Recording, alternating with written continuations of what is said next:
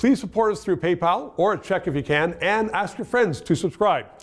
And furthermore, the, the governor of the Bank of Canada says that we would have far less inflation. It'd be easier to beat it if we had a smaller debt, smaller spending by the Justin Trudeau Liberals, and if we just paid attention to what was going on in government. Jay Goldberg pays attention. He's with the Canadian Taxpayer Federation. Joins me right now because I won't put the question to you. If we didn't have this massive spending debt, if we didn't have the carbon taxes, it stands to reason that we wouldn't have the inflation and the high costs.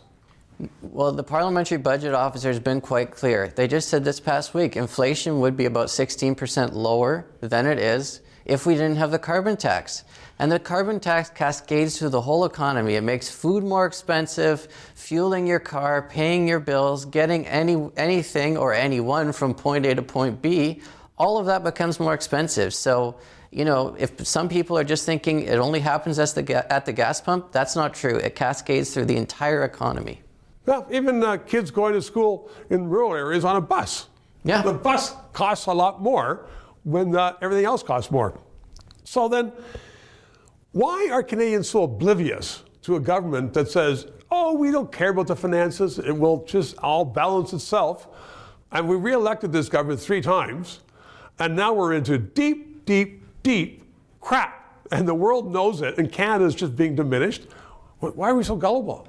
Well, listen, the Trudeau government and Prime Minister Trudeau made a lot of commitments. First, they'd balance the budget within four years. They didn't do that. Deficits would only be $10 billion. That didn't happen. Their fiscal anchor was going to be that debt to GDP wouldn't go up. It's going up. And the deficit for next year looks like will be higher than the deficit for this year. So we are in a huge mess, but I think it's because the government has kept making false promises to Canadians. They kept saying, we'll keep things in check. Here's our next stop. Here's our next next anchor, and every time they're blowing past it.